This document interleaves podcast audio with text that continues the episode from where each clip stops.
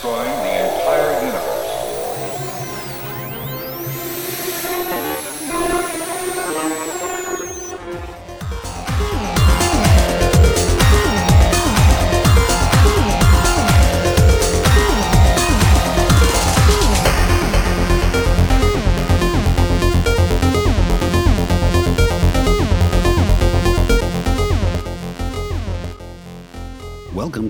Free Deimos, an Ixu Draconis fan podcast broadcasting from Asaph Hall at Lake Voltaire on Deimos. We noticed a lot of flashing red and blue lights and a rare visit from IRPF at the new bowling alley, but no official news from Bowlmore. More as this develops. Whatever happens, remember, when you support local businesses, you support Deimos. because that's all we have. I there is only one tourist attraction on all of Deimos now, which is regrettable, and it's a bowling alley. And only one corp, local business corp. It was a bowling alley, and it was a local corp. And then somebody threw the ball and it hasn't come back yet. Mind the pins. this week's episode is episode 22, depending on how you number these things, on the crafting rules. But first, we're going to talk a little bit about the HSD Kickstarter because there is no other news in the cosmos, and talk about how you can help, and possibly how you can help buy us a home. After that, we'll have a round of questions and opinions with a question submitted by our hosts. Uh, what are the limits of transcendent technology? We'll move on to our topic after that, and then move on to what's awesome. But before we get started with that ambitious agenda, I'd like to ask our hosts, guys, what should the HSD task force add to the equipment list for the next edition? I think sound suppression gear that Fenix cannot hear. With their like, wait, with their huge ears and Yes. It's good enough to actually make it so that Fenix cannot hear every single little thing you're doing. Oh, oh, oh, okay, okay, yeah, that sounds that sounds reasonable. Um, Fenix are not a major majority in space, but still, they, they Thank goodness. yeah, they do see all and hear all, hear all. Lasers. Uh, I'm going to ask for weapons grade hair restorer. For restoring weapons grade hair. Sure, if it comes to that. I don't think that's been done yet. Instant Robo Bunny. Clip, clip, clip, clip, clip. Boy, how can anything that big hide for so long a time? Yeah. I wonder what their next move will be. Moving on to Ixut Draconis news, there is nothing to talk about but the Kickstarter. He, he didn't get to say his thing. Rewind. He did. He said lasers. Oh, just lasers? Lasers. Oh, lasers with a with a nasal voice. Okay. Yeah. yeah. That would be it, yes. Okay. Well, that's, that's good. Moving on. Moving on to news from the Ixun Draconis universe, there is no other news than the Kickstarter, which is going gangbusters. It is currently at something near double its $7,000 goal at $15,000. So good on it. Uh, stretch goals are being unlocked. The next one is going to be the 11 by 17 play map of known space if your minis game involves an entire solar system and flowcharts, I kind of think you're doing it wrong. We are doing it really well. That's true. You're t- taking over whole planets. What's the scale on that? My little Fennec is now the size of Vesta 2. We need different miniatures for that. Okay, fair enough. Pulse just made a lot of money. So, if you haven't donated to the Eccentriconus Kickstarter, the link is in the show notes. Go over there, and even if you just leave a dollar and a comment, that does help the Kickstarter's metrics in secret and subtle ways. So, go and chip in, even if your pockets aren't that deep. You can still help out the overall project. Somewhere, someone with a name which is all caps and flashing, it probably works for Pulse. Well, thank you. It has taken you centuries to even grasp what we developed eons of your years ago. There is no news from Radio Free Deimos. However, if you have already donated to the Ixun Draconis Kickstarter and still have some spare pennies in your back pocket, I'd ask you to consider giving just a little bit more to help the hosts of Radio Free Deimos get themselves a home. Because we don't actually live on Deimos, despite the conceit of every episode, because Deimos was demolished 200 years ago to make way for hyperspace bypass. It's true. So, go to our webpage, check out the show notes. There's going to be a link to a very simple donate button. And if you chip in a dollar or two, we are trying to have a small fund to buy ourselves a space station. That's one of the lower hanging fruit pledge points of the Exude Draconis Kickstarter, a space station or a blue sky station to kind of make yourself a part of the HSD continuity. And as someone that's a pretty big fan of HSD, I'd love to have just this little artifact on the HSD timeline. It'd be really exciting. So help us make Voltaire Station a real thing in a very hazy sense of the word real. A blip on the galactic horizon. Well, not a blip. The, those rules won't be out for some. Okay, sorry. uh, actually, uh, Sev just recently lowered the price point of the Blue Sky Station, so that's down to I think, uh, hun- it's less. It's a little less, lowered, lowered by fifty dollars. So it's a more attainable goal now. It's a number that you too can discover by going to the Kickstarter or the show notes. or the show notes. Ideally, we would have enough to purchase, quote unquote, this marvelous blue sky station, a five kilometer floating thing, and get Ashtar his own copy of Sound and Silence so he will not have to scam ours. That's my personal goal. One thing I've been wanting to do for Radio Free Deimos is run some actual play sessions with some of our favorite players that can't always make it to our table. So if we can get to the point where we can have our own Blue Sky Station and through the generosity of our listeners, a copy of the book for Ashtar, I'm going to open up the idea of running a actual play. The very self-indulgent plot is going to be liberating the 20th century literature major penal colony, uh, Kafka 6, or destroying it. PCs are really not very predictable. So that's my personal pledge. If we can get to that lofty pledge goal, we're going to make that silly, silly plot happen. And remember, the HSD Kickstarter runs through August 11th. With the possible exception of the second rulebook, every dollar that's given to us will go directly towards intangible rewards that will not raise the cost of the Draconis Kickstarter. So all of the money will go straight towards stretch goals. Yay.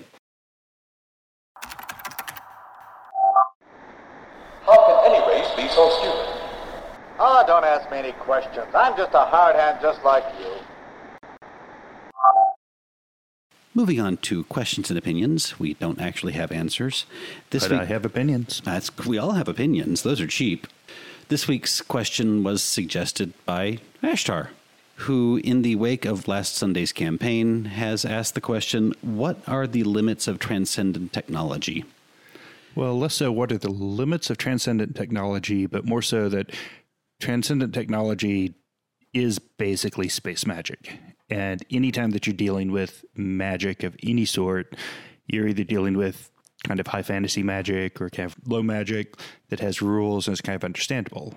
And and how do you really re- work that back into a game that is otherwise not magical? I would suggest that there's another category of magic which you are overlooking, and that is Lovecraftian magic. And I think that's strongly where TTI space sorcery comes from. I don't know if I want to argue directly that point, but I don't think I completely agree with you there. Okay. And I think a lot of that is when I think of Lovecraftian, it really is kind of the outer world stuff man was not meant to know, weird out there type stuff. It's not, and this might just be my own lack of literary history showing, but it's not something that I generally see as being very harnessable. It's kind of an overwhelming opposition that you just kind of try to step out of the way and let it go past, or stay out of sight and hope it doesn't notice you and goes back to sleep. Absolutely ish. Ish. Lovecraftian magic comes from the sword and sorcery pulp tradition, which Lovecraft was right there writing. Generally speaking, that entire genre is about swords, and sorcery is the secondary part. That's really more an oppositional force. The heroes are going to wield swords. That's your Fafhrd and the Grey Mouser. The bad guys are going to wield occultic powers that they barely control and understand. And they're generally going to be either dangerous allies or actual antagonists or go back and forth between categories. Assuming transcendent technology follows that mold, it's not entirely meant for PC hands.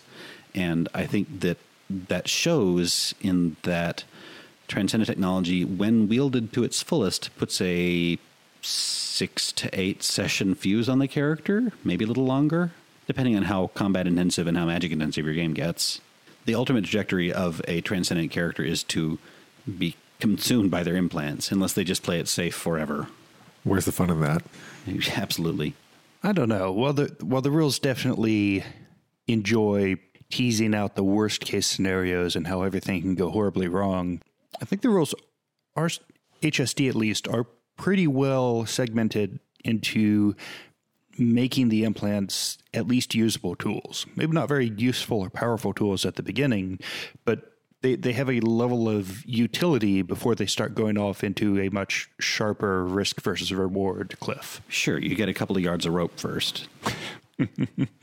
well, it's true that you can use transcendent technology for simple stuff like lighting a cigarette or teleporting things across a room. Small stuff is easy and doesn't risk your soul. The trajectory of transcendent technology tends to be that eventually you'll fail a die roll, eventually you'll use the technology when someone else in the room has an implant, and things will get catastrophically weird. It's I'm not saying it's inevitable, but in a game that utilizes transcendent technology heavily, it, it kind of is. Things get weird. And then if people don't immediately de escalate and get out, then things get crazy weird. Well, I think that if you go over the threshold of your TTI implant, you get kicked up to the next power level. And then if you use it again, conceivably, you could then get kicked to the next power level and eventually you go Nova. As I remember it, it's been a while since we've covered this topic, and it doesn't turn up in our campaign very often. Right. I, I look at it and I just see something that's something that, that Corbo would play. And I don't. I don't like my buttons that big and that candy red.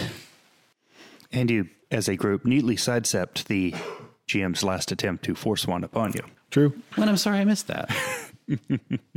so I, I personally feel like if you ask what the limits of transcendent technology are, as an NPC tool, it's really limited only to plot contrivance and the desire not to railroad and overwhelm the PCs. As a PC tool, I think it's limited by fuse length, by the concept that ultimately this is technology that will tend to devour you, although I think that's changing in 2.0. Now, those are very good points, and those aren't anything that I would argue with. Although I think I may have phrased the question maybe a bit wrong because it's not it's not how to use TTI technology in a campaign. It's how do you keep TTI as placed in a HSD universe, in a sci fi universe, and not letting it become high fantasy magic? That's a different question. So you don't want it to be commonplace. That'd be really sad. Well, that would be a, a different sort of campaign. Fair enough. In our campaign, we wouldn't want it to be commonplace, but in a far future styled game, then yeah, sure, why not? It's just another form of magic, and everything else is as well. HSD is pretty well set on timeline, though.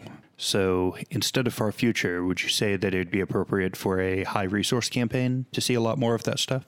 Well, I, I meant far future is kind of a style, like really emphasizing the maybe the golly gee or the everybody has zap guns. We really don't know how saturated with technology minute by minute life is. We know it's saturated with advertisement, but not necessarily uh, how much gear Joe on the street is carrying. And I don't think we know how common transcendent technology is. Uh, it's known it's not going to like terrify someone as a dark witchcraft power, but is it something that one person in your neighborhood would have? Is it something the board members are going to likely to have? Is it something that only one in a thousand people have? We don't know. Is it like mutant powers? Uh, so, if it's commonplace that people can frequently levitate things by gesturing at them, or teleport them, or cause them to burst into flames, that's a little different tone, and that's kind of what I was aiming for with like far future is how dissolved is the concept of reality as we know it. I mean, if you want to judge rarity by the price put upon it, I'm pretty damn rare then.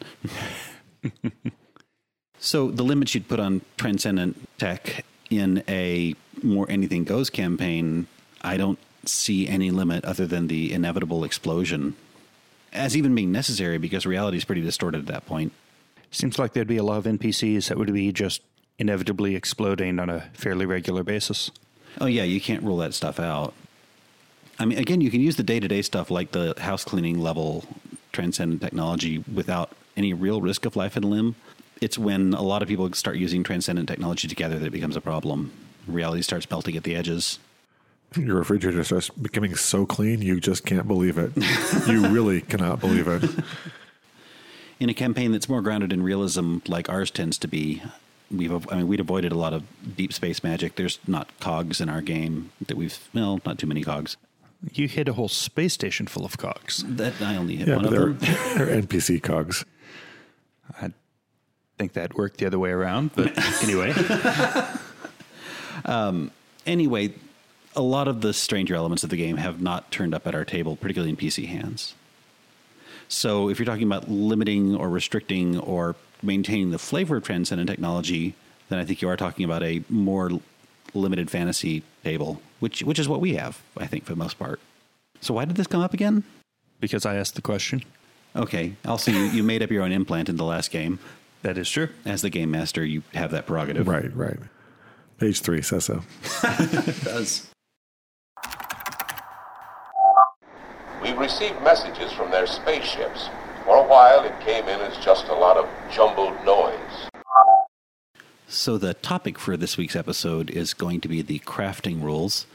The reason we selected this topic was because nobody at the table knows how the crafting rules work, and thus far we haven't found an excuse to use the crafting rules in our campaign.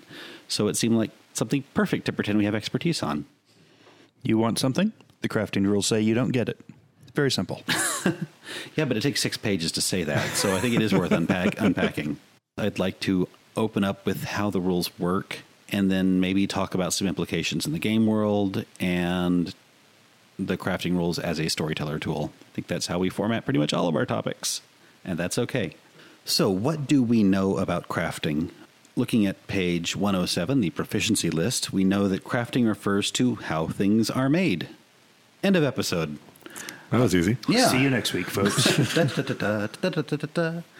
when combined with other proficiencies and other skills and the right tools, it can allow for the production of objects. That suggests that it does not lead to intangible results, although I think I'm going to make an argument that it can later on. Like music? Like music, like art. There is no art rule in this rule, in this world, but this is the closest we have to it. Okay. Well, besides Express. Right. Which which does fall under the communication section. So you can argue that that's a misinterpretation to apply that to art directly. yeah, it's a bard skill. It's not uh, necessarily a makey thingy skill. But it could be but it could be. And I'd like to suggest that it is as well. denied. You're not the boss of me right this second. Other things we know about craft, the general scope of the skill is that it's a typical HSD skill, runs from one dot to four dots. One dot is perhaps you can build a birdhouse. Uh, it won't work. The bird's house door will be too small. The birds will suffocate inside. Catches on fire. I believe that's zero dots. Zero dots, your house does not hold birds very well. It catches on fire. The birds escape. No, the birds can't escape. They die screaming. It's not up to birdhouse code. one dot anything more complex than a car anything less complex than a car you know the components involved so you can pretty much build a car from scratch up and this is again one of those places where i feel like hsd's skill set goes from 0 to 60 with very little pause Yeah. Well, on the other hand, how many gradations of that do you need? I mean, how many people make that part of their characters? that's true with the fantasy and white wolfy background i have i really love the craft skills and mm-hmm. i think they say a lot about the character so one dot's pretty professional in this particular one We can compare that to other skills, though. Zero dots, I just opened a vein with a butter knife accidentally. oops One pip, yeah, you know, I'm out there on the weekends having duels with other folks. It's it's fun. It's a thing. I do it. Don't judge me. Two dots, anything less complex. Two dots, anything less complex than an aircraft. Three dots, anything less complex than a spacecraft. Which ultimately raises the question of how do you craft a spacecraft? And that is actually answered by the rules. In space. Well, there's Phobos. It's not really space. One thing the rules repeatedly state is that you do not save money by using the crafting rules. That is not a thing. You cannot make something at a cheaper rate than you can buy it from Walmart because they have better tools, better manufacturing, and better workflow. Crafting is for uniqueables, limited runs. It's how to build ginchy cool stuff from your favorite TV shows or sci fi books. It is not how you build a standard rifle. Yeah, it's not an economic skill meant to let you discount stuff for yourself. This is not the tabletop game of work simulation. No. Yeah. And, and I think that's something that we love hated with uh, D&D 4.0 was that you really couldn't make money with crafting and making magic items. You could just kind of maybe break even if you're really lucky. Which takes away from something that's a very pointless digression and a kind of a waste of time in long, slow grocery store campaigns. Did answer the question of what to do with all those tridents of fish command. Melt them down. Yep. So, two major applications for craft. The second one is the full on orchestrated let's build a, something from scratch, make a blueprint, et cetera, et cetera, send it to the printers, have fabricated, sell the blueprints to the nearest competitor, and finally end up with the perfect toaster. I'm a real inventor.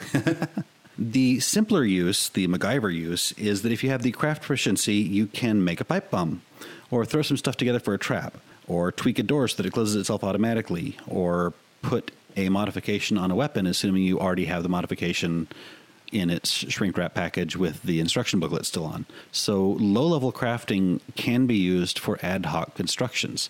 That's what you use to Improvise. make a birdhouse for yourself. Hand wave the problem. Yeah, pretty much.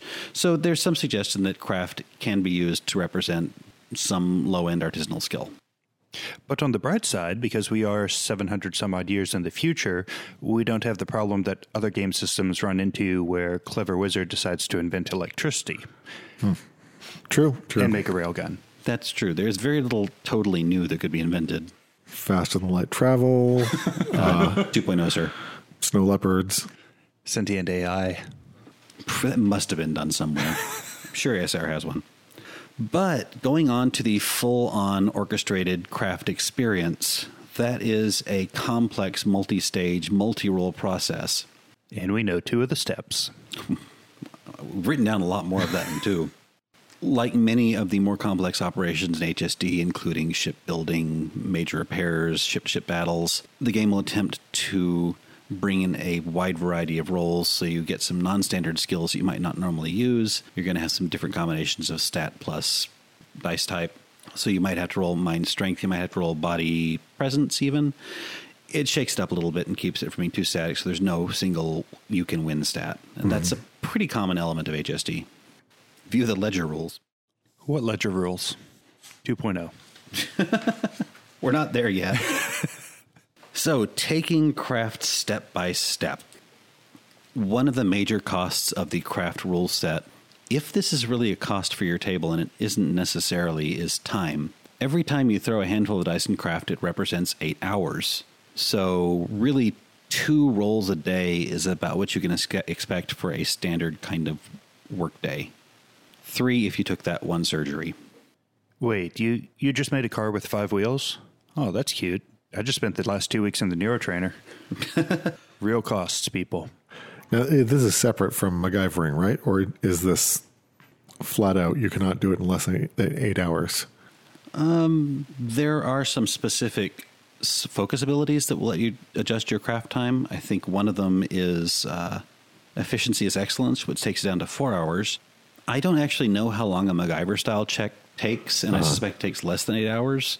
But for the workflow project management side of crafting, e- each role represents eight hours of either work or massaging your contact network or sitting at fabrication, filing your nails while the blueprint is processed and uploaded.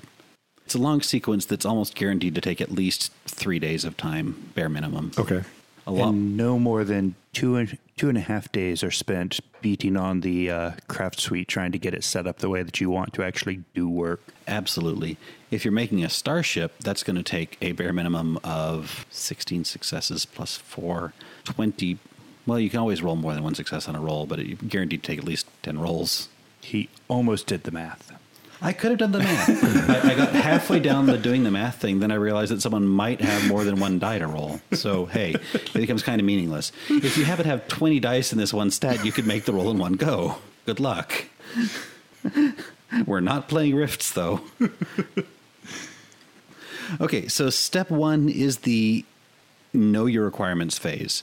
This is the brainstorming research phase. You are going to be spending your character's time with uh, blueprint pen, sketching things out, planning things out on your computer, doing some market research, that sort of thing. The idea is to come up with a clear vision of your concept for your ultimate product. What's it going to look like in your character's head? And another question is, how likely is your character to follow through with this? So, kind of build in the role playing elements. Does your character have the fortitude to survive the next three or four days? This is the easiest step for the GM because they just have to say no a lot. You don't have to listen to the pesky dice. That's true. The dice do come into it. so, one question I'd like to ask before we get started is what specifically is the craft skill? And at many times in this chart and this flow process, I think it's actually the project management skill hmm. with a funny name. Because to use the craft skill to build, say, a robot, you do not technically need the robotic skill yourself. You can just guide other people Or other robots. or other robots. Robotception. Oh, wait, we can't use that term anymore. Robotception TM. Thank you, ASR. So, your first die roll is going to be a mind strength plus craft to conceptualize it. You're going to make a very clear vision of your final product and then move forward to using the design computer to put it into its initial proposal stage. And then add flair. Then add flair. So there you go. Your first eight hours done. If you fail that check, you got to try again. Spend another eight hours brainstorming. If you critically fail it, you're probably dealing with a flawed concept that will be resolved later on during the testing phase. We hope. So, step one: brainstorm. This is actually where some of the folding in additional skills comes in because if you're trying to conceptualize a new medicine or a new organism, you'll want to have science. If you want to work with software, you need to have computers. If you want to have mechanical components, you'll need to have the robotic skill, uh, even for a car. So, this is where you can fold in extra skills. And these are not skills that you yourself need to have. These are things that you need to be able to bring to the table in some form, but they are things you can lean on your party for. What if I want to make art? So yeah, what about um, if you want to make a, a play or a novel? Maybe book smarts to represent cultural knowledge. That's kind of the general academic skill. Uh, some other ones. Uh, why not medicine if you're trying to make a new implant or a chemical compound? Sure. Uh, choreography, express, inspire. Making a musical. Yeah, yeah, totally. Um, collateralized debt options in a subprime market. Finance. Science. Science. Science. And science. Yeah, okay, let's let's ask the scientists to sketch out our choreography for the big musical number at the end of this episode. Look, they're just standing there swaying back and forth. They're t- The audience will be breathless. so this is a place where the game master could extend things by adding in a couple of new new skills and things like that if they saw fit. Step 2, the design phase. This is when you move from concept to prototype, perhaps a virtual prototype. The rules suggest that this is mostly going to be implemented on a design computer, which is a little VR lab to simulate the fine aspects of your blueprinting and sketching out. Your checks for this stage, you're going to make three different roles. Stage 3A is the design stage. This is mind dexterity plus craft. Pretty straightforward. Okay. Step 2 sub B is the drafting phase. Th- Body, three sub B. Or one sub B, but probably not two sub B. I hate you all.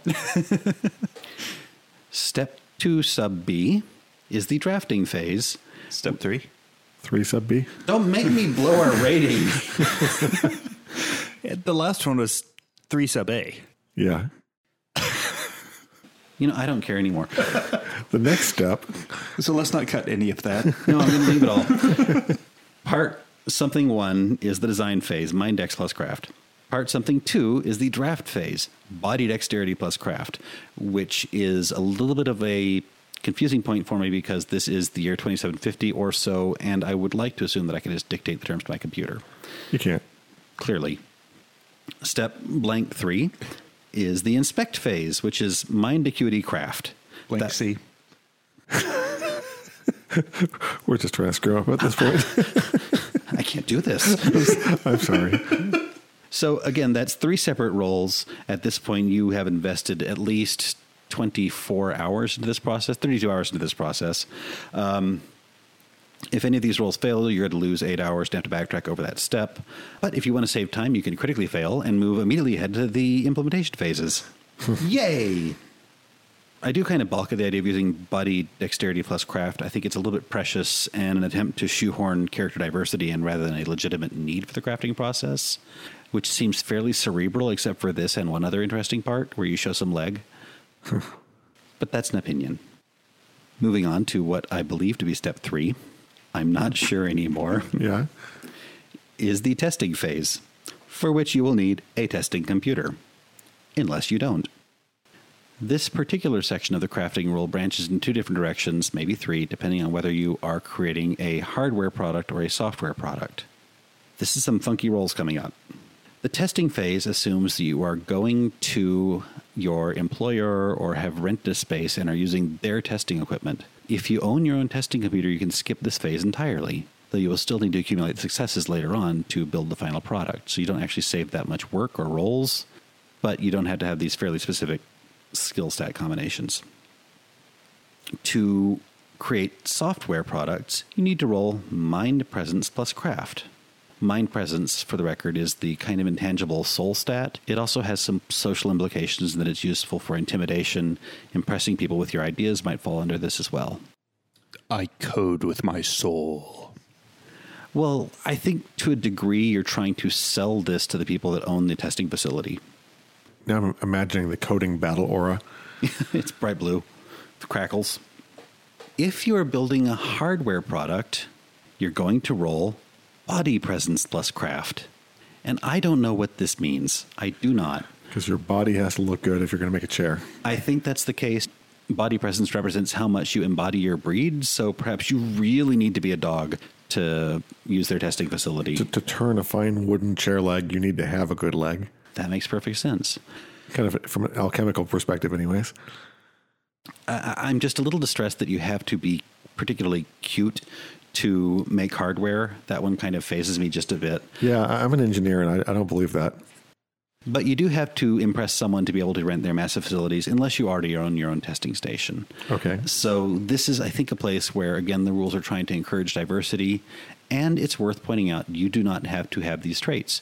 You need to have a member of the party that has these traits. Okay. So if your character is a machinist, uh, if you look at Greek mythology, you you can see that the crafter god is kind of lame and messed up and uh, not much fun at parties. And I think that's repeated in a number of other mythologies as well. You need to know how to craft, and you can guide your party members to it. So this is a time for you to ask someone else to use their contacts, and then kind of sketch out the plan for them if need be. I think it was also repeated in Silicon Valley. Because design by committee never goes wrong. technically true, but your party is not a committee. They are a light and small corporation team, and the rules over and over again would like you to bring in your, your fellow player characters, particularly on a long and arduous sequence of rolls like this. Remember, this represents probably at least two or three hours of tabletop time, or it certainly could. And this is a chance to bring in new plot elements.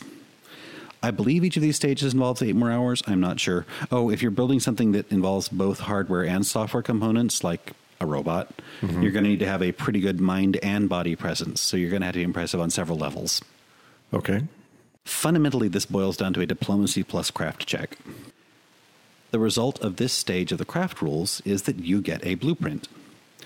As we've gone over before, a blueprint is one of the most valuable things in the universe in certain circumstances. So this is a very tradable product, and it is perhaps a good thing to have a social person in the room to help with the negotiations on this phase. Otherwise, you've left a very valuable document in the hands of your corporation, of a corporation. Again, if your character owns their own uh, testing facility, owns their own testing computer, I think you can skip this step and move straight to the manufacturing process. This is kind of a sideline quest sort of thing to add more depth to your crafting experience and bring in more members of the party. Or once you have a blueprint, you can simply head to the nearest East Texas court and start suing other co- corporations. Absolutely. One thing that worries me is the suggestion that all physical manufacturing plants are run by horn dogs. I guess I'm broadly okay with that as a concept, but it's kind of strange. I do want substantiation, though. Um, you want the calendar. yes, I do. All this makes sense to me from a storytelling perspective, and the question is, what do the rules do for your story? And this is a place where it brings in diversity. I I guess you should, should or could regard these as this is the default way in which things would happen, but there might be other ways in which they could happen, which might involve different stat rolls. That's true. We kind of look at this like a 4.0 skill challenge from D&D where you have these different waves of activities that can bring in different people. Mm-hmm. Although the, the the fact that every single element involves the craft skill kind of weakens that argument a little bit, although you can always share duties. Yeah. Remember, if you yourself have 3 dots in a skill, everybody in your party conceivably has 2 dots in that skill. I believe that's right. Because because of the help rules, which let you give someone else your skill level minus one. Oh, good point. Good point. Yeah. So if you're fairly competent, well, if you're, if you're deeply professionally competent, everybody else in your party is pretty well trained functionally. Pretty, pretty good. Yeah. Mm-hmm. So if you critically fail your beautiful roll, that means you misinterpret your results. so your own personal beauty and charisma will interfere with your, uh, will obscure your judgment. Now, I'm, I'm too sexy for my craft. too sexy for my craft. that that is perhaps an overstatement. If you critically failed this stage, then you move into the manufacturing stage with a flawed design, and that can cause you some serious problems later on. Wh- wh- What's the famous sculptor that fell in love with his sculpture? Pygmalion, Is that an example? Possibly. That gets far more complicated when you're crafting AI. yes. Yeah, I'm looking forward to that section of our campaign. Oh, oh, Clippy. So I think this is step four at this point. We are in the manufacturing phase. You've got your blueprint set up, you've got your plans, you've got your vision, you've theoretically tested it, although that is an option, although that is a dangerous option. And you're ready to feed this into the computers at your level one or level two manufacturing facility. Your level one FAC can produce items the size of a motorcycle. Your level two FAC can produce everything else. It cannot produce a starship, but it can produce the parts of a starship. You're going to need a mountain of successes for this stage of the crafting process, and you can use all of these successes you've rolled previously as your kind of starting success pool. Hope at some point in time previously you did not crit. The simplest crafting processes are going to require a base of four or five successes, four if you skip the testing phase. These are going to be small objects, simple weapons, basic software, your typical phone apps, small equipment upgrades, and small harmless life forms. So, five successes to build a better mouse. I guess we don't do that anymore, do we? Eight successes is most day to day machines. This is kind of, I think, your typical PC gear category. This includes computers, small vehicles, generators, trainable and rideable organic constructs, so your basic battle horse or trained dog, small but complex sensor devices, and control arrays. So, really, I think most of your standard day to day inventions are going to be eight successes on this extended series of rolls. Okay. 14 successes will let you build large specialty vehicles, building systems, complex personal devices, strange and alien organic constructs, space-worthy bioprobes, violent constructs, strange dangerous mechanical constructs, or a one to two person spacecraft. 14 successes will also let you manufacture parts to spaceships, much larger ones. And then you get into the question of how many components is going to, are going to be in your spacecraft 4, 8, 12, higher numbers, and those are all going to be more successes needed on this extended roll. And during all this time, any number of characters can be making rolls. You can rewind a few steps and make other rolls that you're successful in again, so show more leg if that's what you're into. And this is a chance for really the entire party to get together and play out whatever steps they need to make this happen. Again, it really feels like a skill challenge in uh, 4.0 D&D. You can bring a lot of assets to the table as long as they involve the craft roll. Remember one of the Golgafrinchans complaining of the ship they're building. Yes, but what color should it be? as long as NASA's still writing uh, invoices, it's going to be white, damn it. I think this is where a lot of the expenses for the crafting process come in because bare minimum it's going to take about 40 creds, I think, to get this off the ground. That lets you reserve a week of time in a level one facility. I assume that if you're making 16 different components, you're going to require a lot more successes, and that's going to be more days in the FAC. Although the rules don't really show how that scales out too much. I mean, 40 cred per week. It doesn't specify that you're doing all this work here, but I think the game master could reasonably extrapolate that it's going to cost about 40 creds per week of process time to do all this stuff. And that's a fairly expensive uh, investment for a low level party. One super fun complication is if you've decided to skip the testing phase, so you really shouldn't skip the testing phase because if you skip the testing phase, then at this point, I believe you simply roll 1d12 to see if it blows up in your face. On a 1 through 4, it was successful. Anything higher than that, and you've uh, incorporated some dangerous flaw into your work. So don't skip the testing phase unless you're in a really big hurry. And even then, you still have to make more successes on the dice roll, so I'm not sure it helps. If you're designing a tablecloth, we really don't need tablecloths that catch on fire. No, no, that's true. Well, it depends on what effect you're going for. So this is a place where I think the craft skill can represent again project management rather than mechanical know-how because you can really make a montage out of this scene by bringing in other members of the party, send the fox in, we need that weird body presence roll, sweet talk the FAC into letting you work on the rest of their equipment or whittle off a few days here. Uh, help rules are always going to be a thing, and I think that's something we don't use in our campaign often enough. Is the idea that everyone in the party can kind of share skills in this way. So the party crafter can pass on dots to other folks to whatever degree it's needed. Another complication is the intellectual property issue, which I think we talked about this in a previous episode. If you craft an object as an employee, you're able to use level one uh, manufacturing FACs for free, quote unquote. With three allegiance, four allegiance, with a higher level of allegiance, you're able to use the level two FACs for free. But if you do so, then the company's keeping your blueprint. They have rights to your intellectual property and and you get a copy and a thank you. Yes. This doesn't necessarily mean that if you pay for a space at a FAC, you give up your rights. I don't think you can assume that, although with a healthy level of PC paranoia, you might not want to use Marsco's FACs if you have some enmity with Marsco or have crossed one of their sales reps at some point in time. Right. There are cameras everywhere. But this game, I don't think it wants to assume that everything's going to be stolen all the time. That's kind of like putting a uh, uh, trap in every single room of a dungeon. It just makes the party go slower and be basically unhappy. Mm-hmm. Just the guys with the really skinny mustaches that, that run the place. Don't trust them. Yeah, them. Theoretically, you can sell a blueprint for four times the cost of an object, of the final object, and that's subject to negotiation. Uh, I think that some questions would be uh, exclusive rights, whether the rights to this can be held by other corps, and if so, what does that mean for the price tag they're throwing around? and you know how good your diplomacy rolls are, that sort of thing. And that's another place where you can bring in other members of the party to do, do negotiations for you because mechanics aren't necessarily people, people. Yeah. Or vector vectors.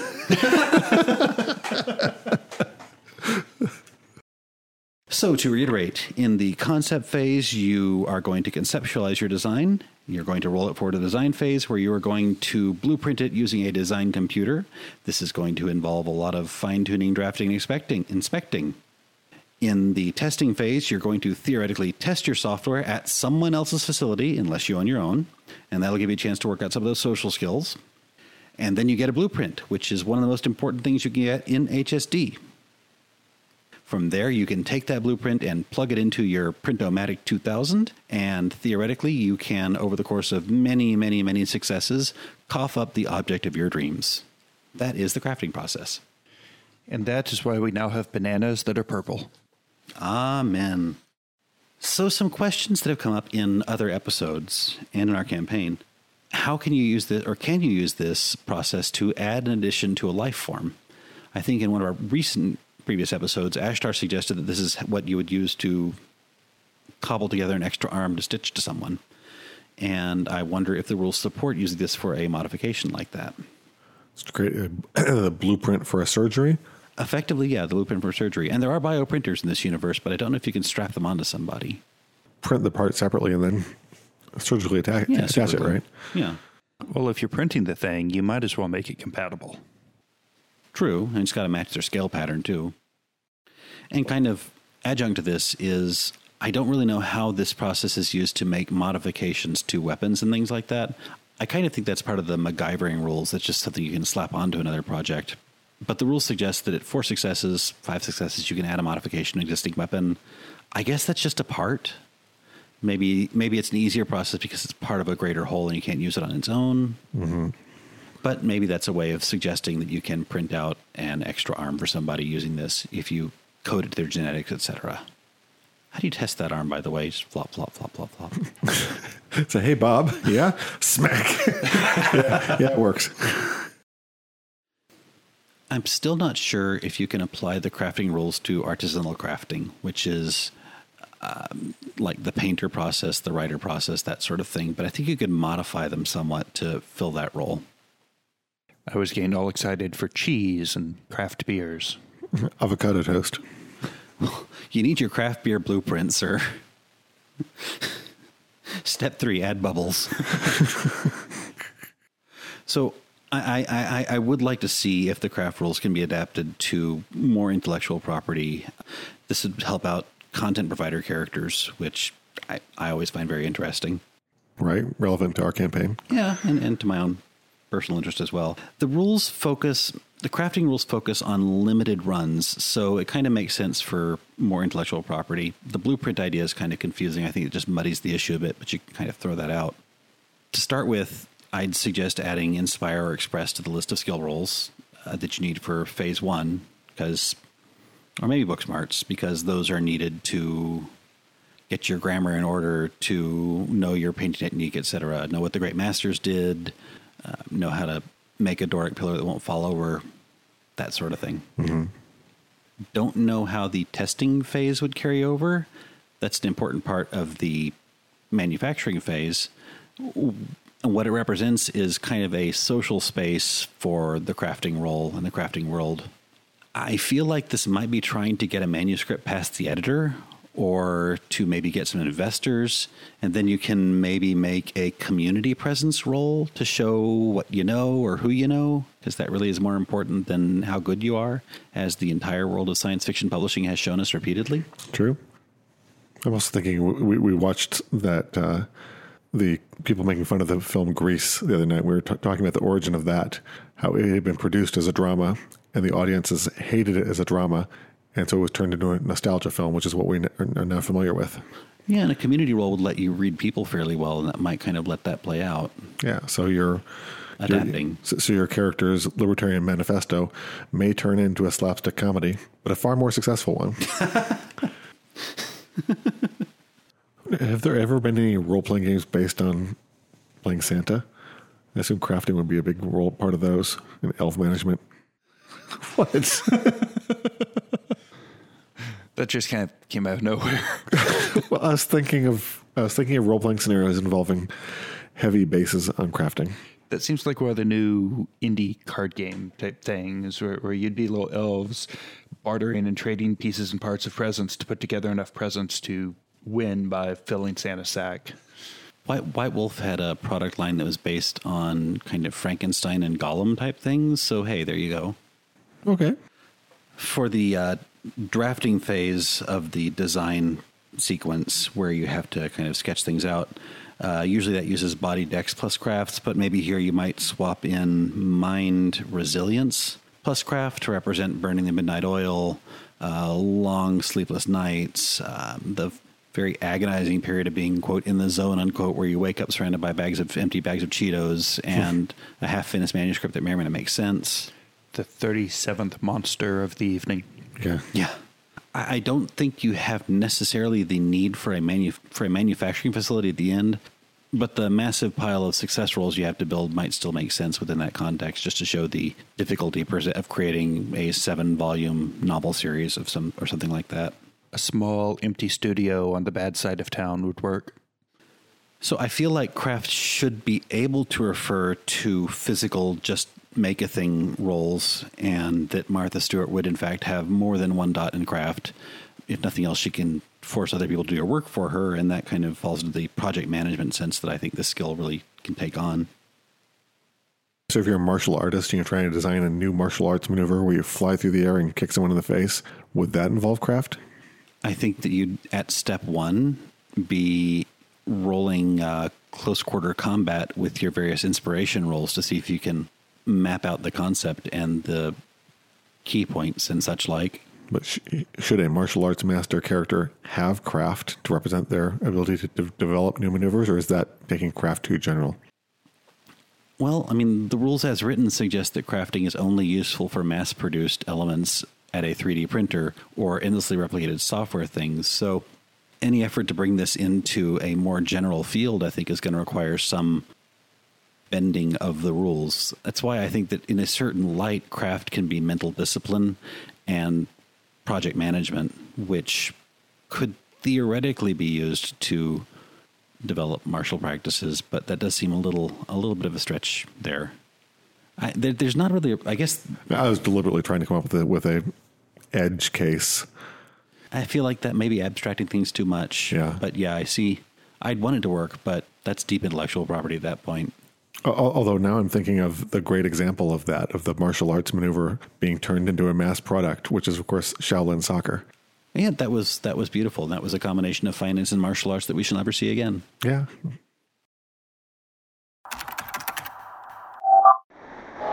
There comes a time in each man's life when he can't even believe his own eyes. Well, after your description, I don't think I'd want to see it either.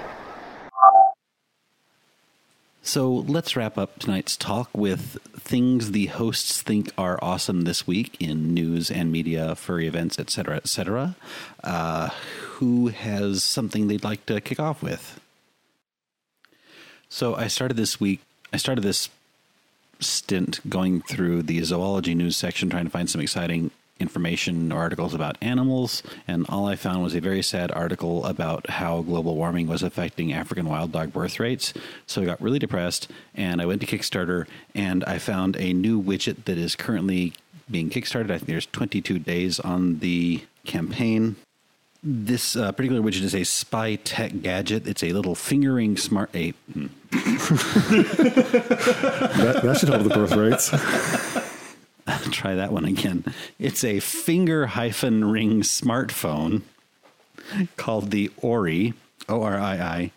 It's a really cute device. You put it on your finger. It's a, about the size of a postage stamp, I suppose. Looks like a little LED screen. Mm-hmm.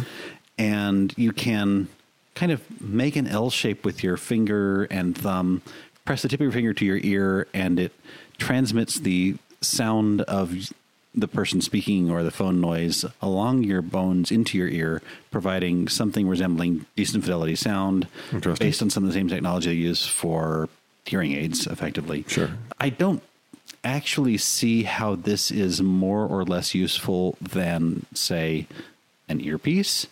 But it looks really cute. Seeing the people wandering around, uh, talking, basically talking into their thumbs, is what it looks like. With their fingers in their ears. Yeah, it kind of feels a little like magic technology, but kind of silly magic technology. But it looks really neat, and it's just a little little ring that you wear on your finger, and then you talk into your thumb. It's a it's a neat looking gadget, and in many cases, marketing is half of the ingredients of uh, a good technology. So I really like this one. The quick launch option for a slightly cheaper version to buy yourself this item before the rest of the flock hits is still available, even 10 days into the campaign. It's $120 to get your own Orii phone ring. It's worth a look. I'll put that in the show notes. And if you move that L shape to your forehead, you're in a Smash Mouth video. Well, I, I, I'd like to mention something which is coming up in the world of furry conventions is Furry Siesta, which is Texas Furry Fiesta's summer event, which has always fascinated me because uh, my my background is in the social sciences, and I always kind of wonder who cares. Now, this is, as somebody who who runs panels at furry conventions and thinks that's fine, but there's the question: who really cares about panels at a furry convention? And Furry Siesta answers that question by having a convention with no panels. I mean, it- it's they- they- my widow heart here. I know, but the, the, and they they just rent some big rooms and people just do whatever they want. There is no official structure to it whatsoever. After three years, it's bigger than a lot of cons. I think the last one was what 400 people. Uh, maybe 700. It was large. I, think it was like 400. We, we we might hit 700 this year. I don't know, but kind of neat neat event and just an, an interesting idea that maybe some of the structure of a convention isn't that important. That really people are just there to, to meet with each other. However, we are watching the slow increase of vendors at this non-con and organized activity like the dance is starting to take in place. Yeah. So I think there's some room for both, and we're going to see where the pendulum finally stops swinging. Right? Will it slowly become a con, or you know, is, is that a bad thing? We'll find out. This may also be the first con that's actually in an airport, so I look forward to seeing how that goes as well. Yeah. You'll have the non con, and right next door, you'll have the counter con. That's And the that's never the the con, twain that's the shall con meet. con. All right. So, making the news this week is uh, fairly interesting. And stop me when you figure out if I'm talking about either HSD or real life here, because the CEO of a major corporation dealing with uh, future energy solutions and transportation has called out another CEO of a large communication and research corporation, and they're publicly arguing about the place of AI and the threats to basically the world. Yep. If we're talking about today's news, I think we also need to deal with the advent of artificial stupidity. No, no, that, that's all natural. Oh, okay. homegrown. But yeah, it's it's interesting to me that there are such diverse opinions on the threat of AI to the human race and civilization. On one hand, you've got the people saying, yeah, we, we really need to regulate this because we're going to create the robot that will kill us all. And on the other side, you've got, eh, it's fine, which may actually be the extent of the argument as far as I can tell. But, you know, raw robots. Do I need to add Ashtar cites Elon Musk to the Radio Free Dis- Deimos drinking game? Sure. You know, he makes the news a lot. That's true. You follow his blog, send him letters. What is that? I, I- I'm Hi, thinking. Elon. It's me, Ashtar. Notice me. I'm thinking of the the back door, particularly in Texas, of even if we keep AIs from controlling the guns, how do we prevent them from talking Texans into doing something stupid for them? Just AI saying, "I bet you couldn't shoot that government building." Oh yeah, hold my beer. According to Terminator, guns don't kill people, AIs kill people, and guns kill people. Hold my beer. oh, we just lost half our viewers. Oh, God, and I just asked them for money, too. Rewind. I think I think that's all the time and sense we have this evening. So I'm going to call this to an abrupt ending. Thank you all. Uh, check the show notes. Please chip in on the buy the hosts their own space station campaign and catchy outro line. Intro music is Future Club and outro music is Chronicles, both by Sirius Beat. This podcast is copyright 2017 by Radio Free Deimos and may be used in any not for profit project with appropriate credit and notification. Check out our website, radiofreedeimos.com, that's D E I M O S, for more rambling, resources, links to official and fan driven content, and our full catalog of episodes. And look for us on iTunes, Stitcher, and Google Play.